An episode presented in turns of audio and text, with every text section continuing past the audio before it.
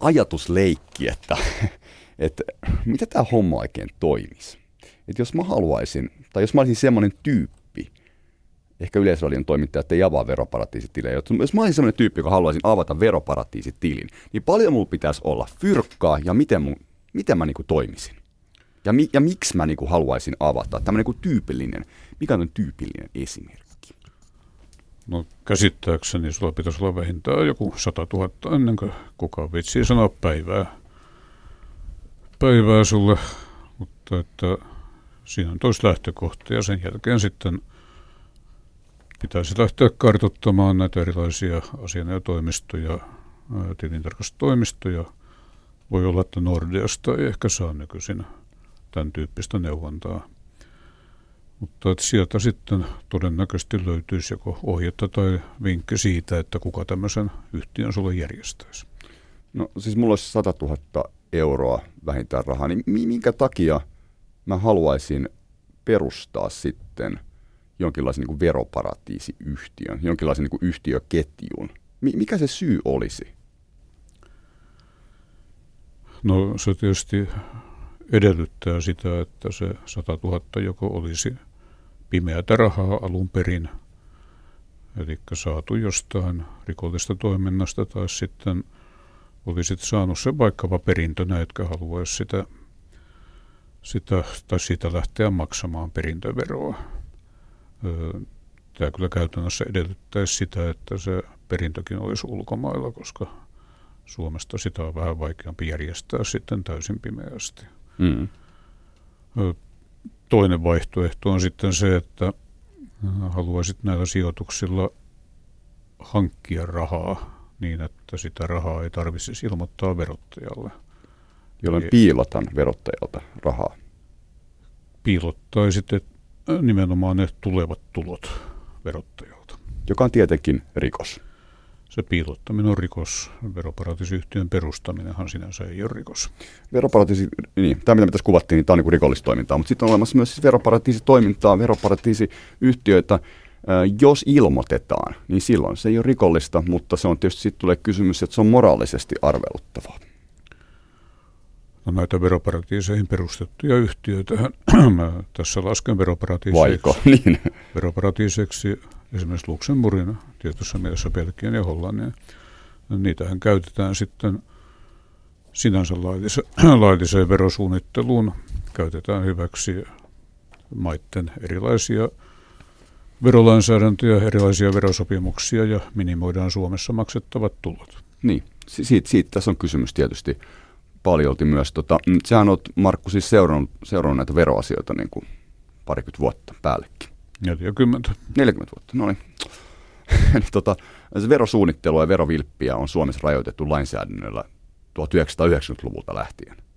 Onko tämä niin kuin, jos katsot tätä ilmiötä, mikä meille on tullut tässä nyt niin kuin tuoreeltaan näiden Panama Papersien myötä, niin onko tämä niin kuin, milloin tämä, tämä kuvio on saanut alkunsa – onko se globalisaatio, joka on avannut tänään mahdollisuudet, vai onko tämä ollut jo aikaisemmin, me ollaan vaan niin kuin, tavallaan ei olla sitä niin kuin huomioitu tai ymmärretty tai haluttu ymmärtää?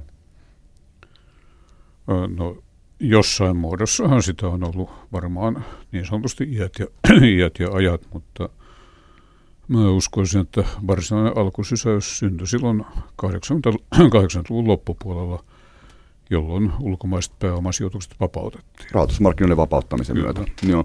Eli, eli se, se linkittyy niin kuin siihen ja sitä mm, tuossa kun kuvasit sitä, niin tässä tulee niin tietenkin, ja kaikille, jotka nyt asiaan on seurannut, tietysti ymmärtäisin, että on järjestelmällistä toimintaa myös, että siellä on, siellä on siis voi olla pankkeja, siellä on sijoitusneuvonta antavia palveluyrityksiä, siellä on lakimiehiä ja sitten yrityksiä, yksityissijoittajia, varakkaita henkilöitä. Joo, tässä ei ole missään nimessä kysymys siitä, että meillä olisi joukko pahoja veroparatiiseja, joukko ihmisiä, jotka haluaa piilottaa rahansa, vaan meillä mm. on tällainen varsin laaja ja hyvin ö, loppausvoimainen infrastruktuuri täällä teollistuneissa maissa, jotka tarjoaa palveluksia, jotka mahdollistaa sitten tällaiset varojen piilottamiset, pankkeja, asianajotoimistoja – eräitä tilintarkastustoimistoja, konsultteja. Ilman näitähän tämä järjestelmä ei pyörisi. Näin, näin, näinpä se on. No ennen kuin mennään eteenpäin, niin avaa vähän nämä, nämä perusspeksit, eli kuinka paljon siis ö, Suomi menettää käsityksisi mukaan, öm, no siis tämmöisen laittoman veronkierron ö, tota noin, niin, vuoksi vuosittain rahaa? Jos puhutaan ihan tällaista laittomasta, sanotaan Panama-tyyppisestä, niin veikkaisin, että puhutaan sadoista miljoonista.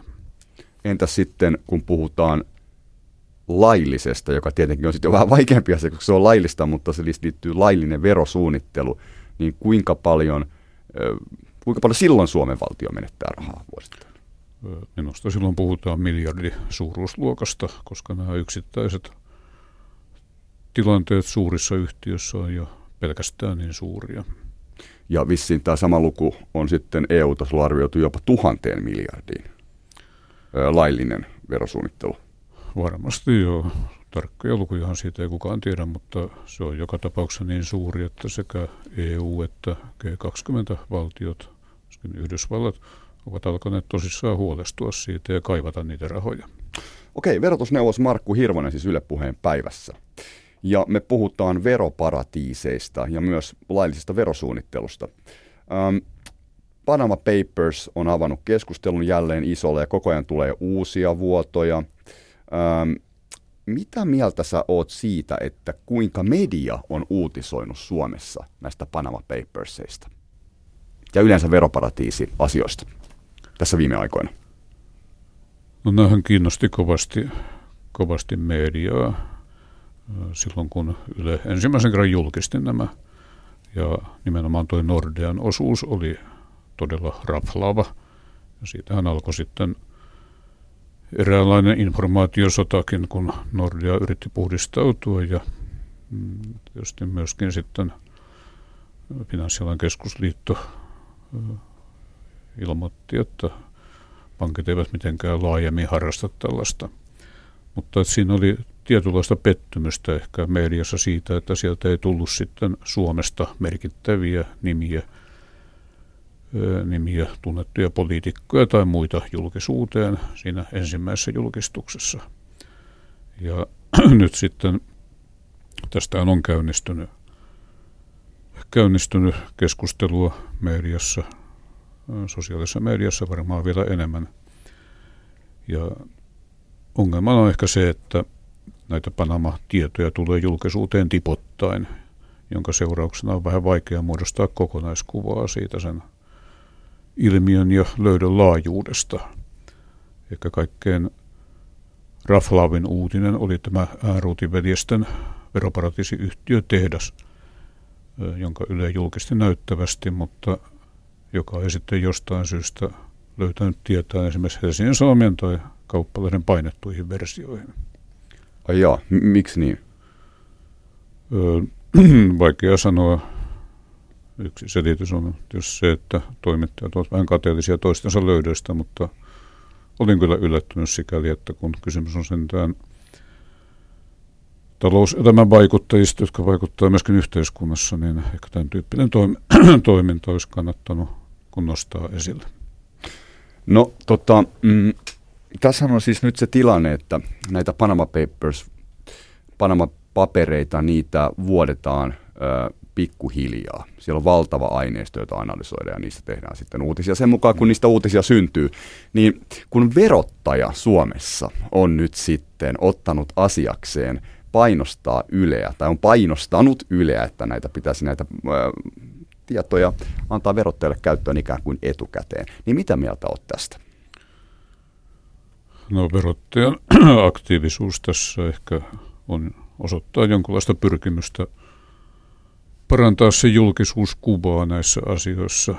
Verottajahan sai tuon Liechtenstein tapauksen yhteydessä varsin tiukat moitteet eduskunnan apulaisoikeusasiamieheltä siitä, että se oli aivan liian hidas tutkiessaan näitä, ei tehnyt rikosilmoituksia. Joo, joku, jokunen vuosi sitten, eikö pari, niin? kolme vuotta Joo. sitten määräsi liian pieniä veronkorotuksia ja niin poispäin. Ja nyt tuntuu siltä, että verottaja haluaa osoittaa, että se on todella aktiivinen veroparatiisien vastaisessa taistelussa. Aha, eli verottajakin ikään kuin kiillottaa tässä brändiään. Kö? Näin veikkaisin. Aha, okei. Okay. No, ähm, selvä. No tota, mm, No siis, ähm, avaa, avaa vielä sitä, että millainen on tällainen tyypillinen veroparatiisikuvio. Siellä on firmoja ketjuissa, siellä on nimiä, tekaistuja nimiä tai semmoisia niin tilinhoitajia, jotka välttämättä eivät kuitenkaan ole niitä varsinaisia henkilöitä, joiden ne niin rahan omistajia, ja, ja kuitenkin raha liikkuu. No nämä on hyvin, hyvin erilaisia nämä, mutta olennaista on ehkä juuri se ketjutus. Eli näissä varsinaisissa Panama-yhtiöissä, niin siellä on sitten ää, näitä asianajotoimiston ihmisiä, eläviä tai kuolleita toimihenkilöitä ja vastuuhenkilöinä. Ja sitten pitkän ketjun takaa löytyy sitten niitä todellisia omistajia. Se ehkä tyypillistä, tyypillistä on juuri tämmöinen tilanne, joka tulee esille näissä toissapäivänä julkistetuissa Panama-papereissa. Siellähän on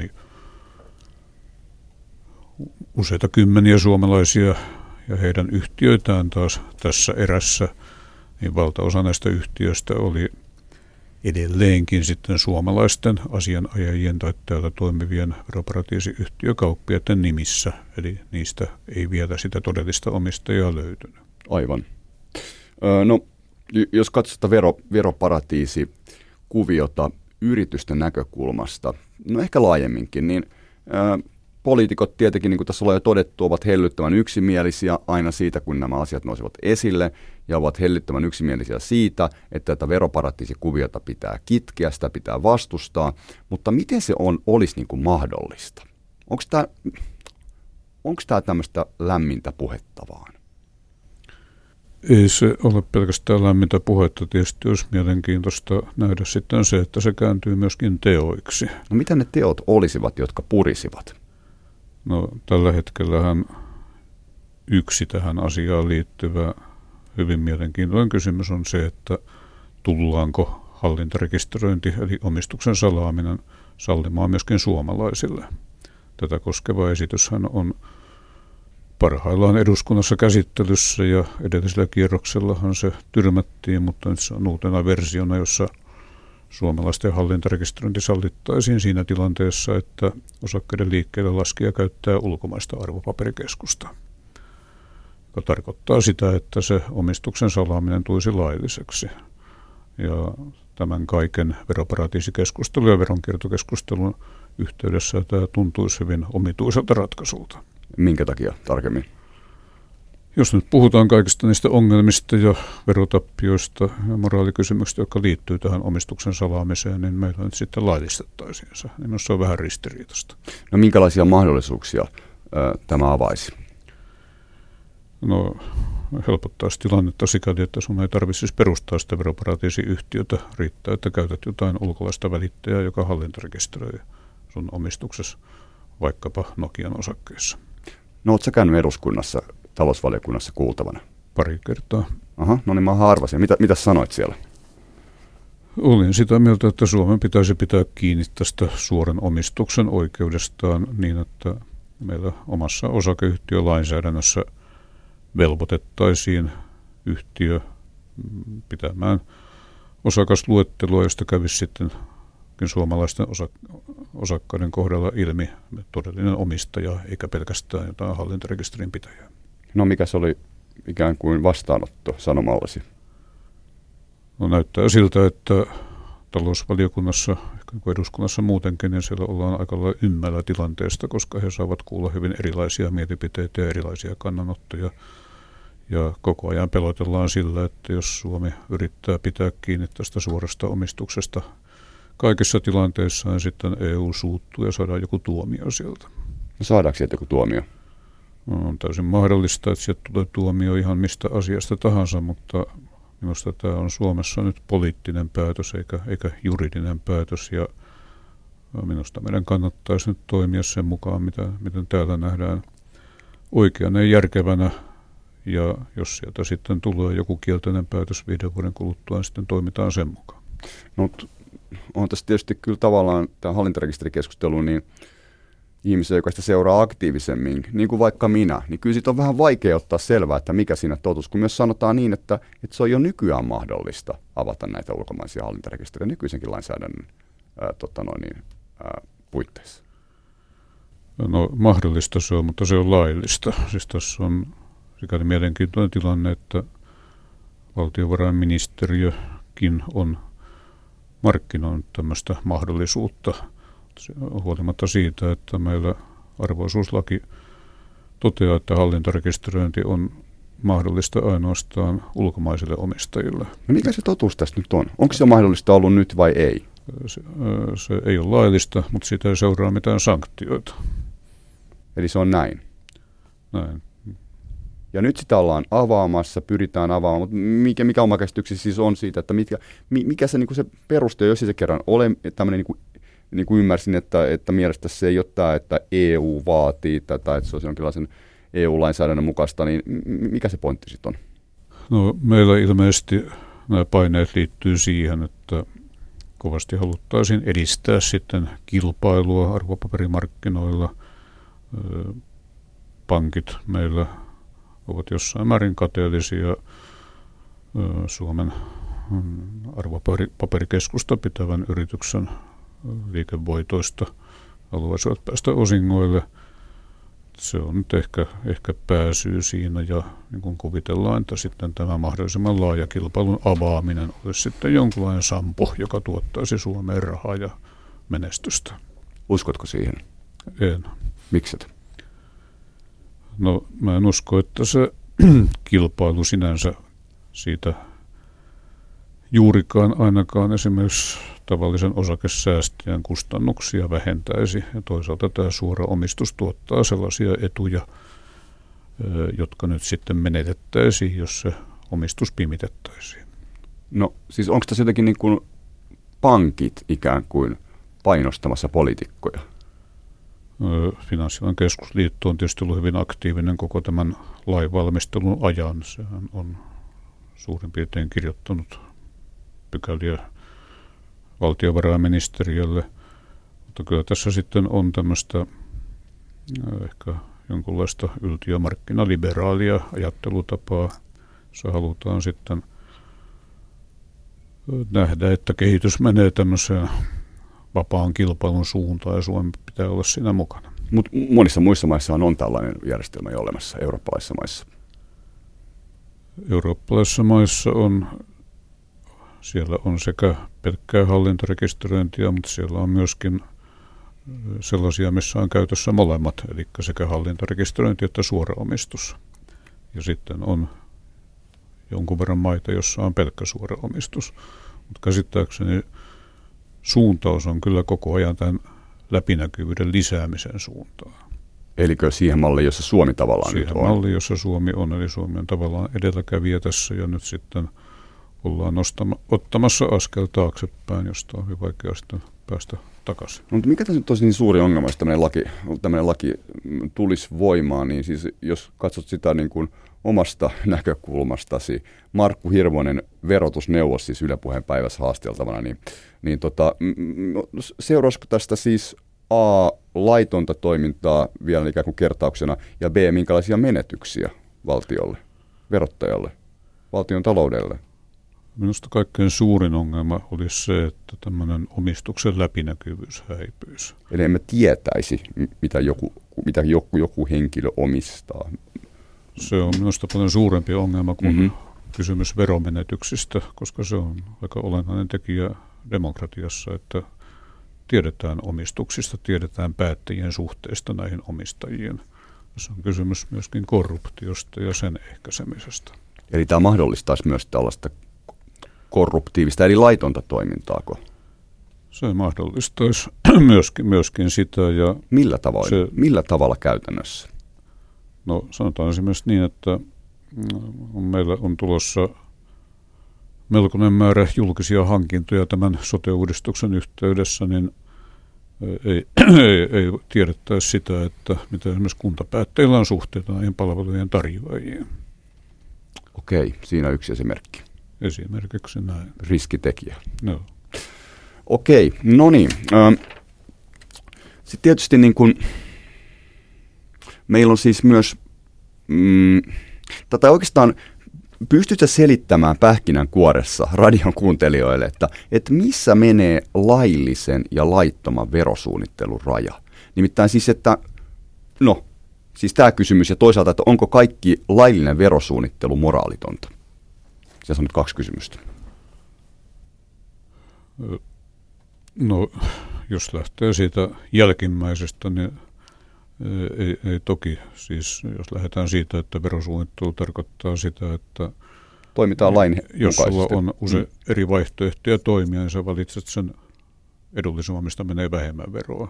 No jos no. yritys tavallaan vähentää, ähm, vaikka käyttää tämmöistä korkovähennysoikeutta, ikään kuin, ja, ja sillä tavalla tekee sitä kuitenkin siinä mielessä, että minimoi jossakin korkeamman, jos on konserni, joka toimii monessa maassa, niin minimoi verojaan siinä maassa, jossa verot ovat korkeita. Ja tavallaan tällä tavalla toisaalta toimii sitten osakeyhtiölain mukaisessa hengessä, eli pyrkii tuottamaan osakkeen omistajilleen voittoa, eli, eli maksimoimaan myös voittonsa. Onko tämä moraalitonta?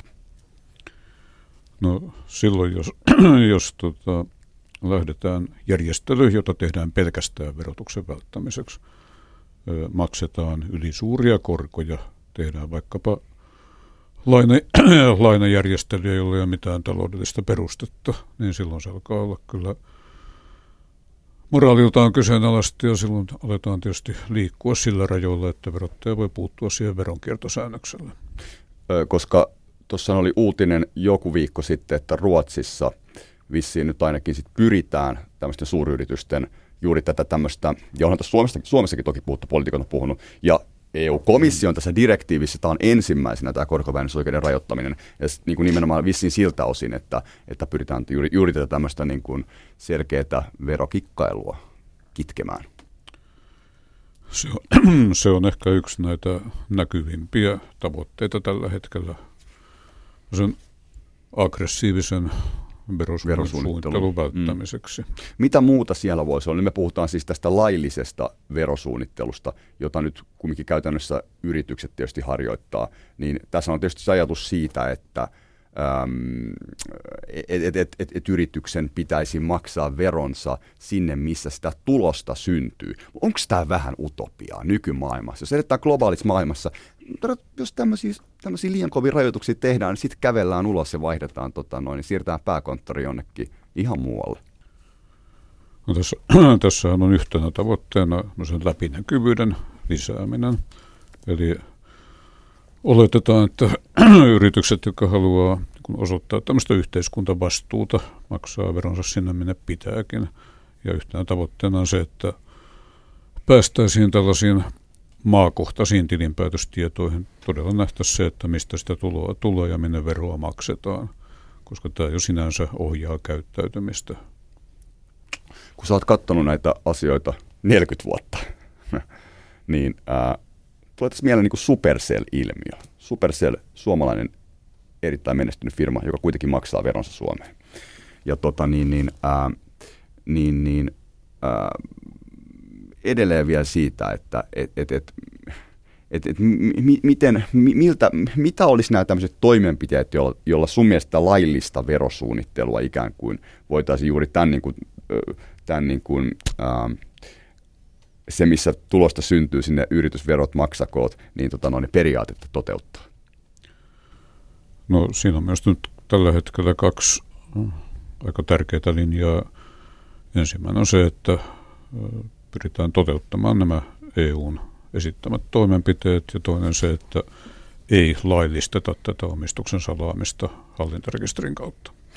Ja täällä on tosiaan, tota, tässä direktiivissä on, on monta kohtaa, siinä on tosiaan tämä korkovähennysoikeuden rajoittaminen, siellä on maasta poistumisveroa ja, ja kaikenlaisia tota, vapautusmenettelystä hyvitysjärjestelmää siirtyminen. Nämä on hirvittävän monimutkaisia kuvioita. Tässä on monta kertaa tulee esille se, että poliitikot heittävät tämmöisiä aika koviakin ehdotuksia, mutta onko tosiasiassa näillä näillä komission, EU-komission ehdotuksista mahdollisuus mennä läpi. Tässä on, siis se ongelma tulee jo heti vastaan, että kun on tämä ylikansallinen komission direktiiviehdotus, ja sitten meillä on niin kuin kansalliset EU-maat, jotka kuitenkin niin kuin EU-ssa nyt pääsääntöisesti kuitenkin verotuksesta maat vastaavat itse kansallisesti, niin tässä on myös tämmöinen niin kuin aikamoinen ristiriita, ellei paradoksi.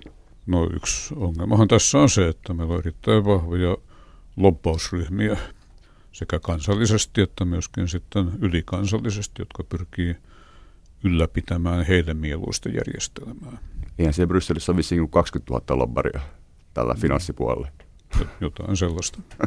eli, eli se ei helppo rasti ole, mutta miten tämä voidaan ratkaista ihan aidosti? Että kun meillä on siis ylikansallisia päätöksiä, meillä on kansallisia päätöksiä, niin, niin onko tämä kuitenkin tavallaan, nyt edelleen kun oikeastaan siihen, mitä tässä piti kysyäkin, kun pitkällä kokemuksella kun katsot, niin, niin, tota, niin mm,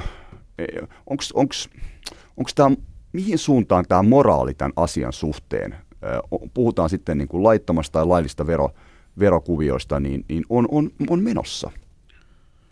No tällä hetkellä näyttää siltä, että moraali olisi NS parantumassa, eli haluttaisiin lisää näkyvyyttä, lisää rehellisyyttä. Tässä on tietysti ollut vaikuttavan tekijänä se, että tämän taloudellisen laman johdosta niin kaikkialla on ongelma julkisen, julkisen talouden rahoittaminen ja se tietysti sitten kannustaa toimenpiteisiin tämän verokikkailun vähentämiseksi. Toinen asia on tietysti se, että nämä Panama-paperit ovat paljastaneet tietysti monet vuodet jo aikaisemminkin sitä, että näihin veroparatiisiin liittyy aivan selkeästi rikollista toimintaa, jota halutaan, halutaan suitsia.